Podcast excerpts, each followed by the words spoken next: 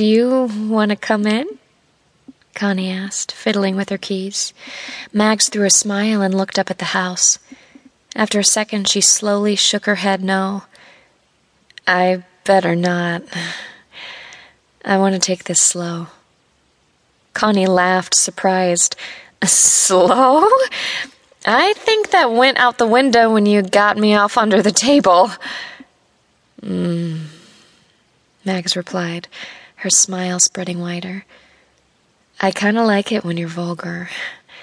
It's sexy. But that was for your pleasure. Don't get me wrong. It was hot for me too, but I wanted to show you a taste of what I could offer. Now that I got you hooked, I can take my time.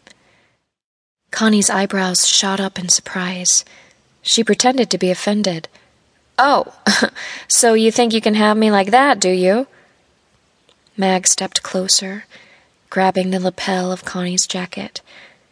Yeah, I think I can have you like that, she murmured, pulling her in for a deep kiss. Connie moaned in approval, enjoying the taste of cheesecake and champagne on Mag's lips. Sparks traveled from her tongue all the way down to her toes, sending a wave of new heat flooding into her pelvis.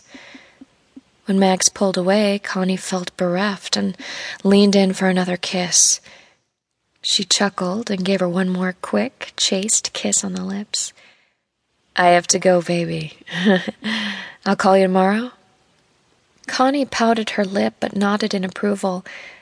Mags gave her a kiss on the forehead, then turned around to get back in her car.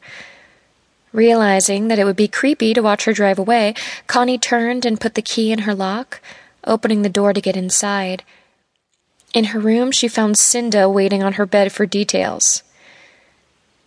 Don't you have an 8 a.m. class? Connie asked, pulling off the jacket and her shoes.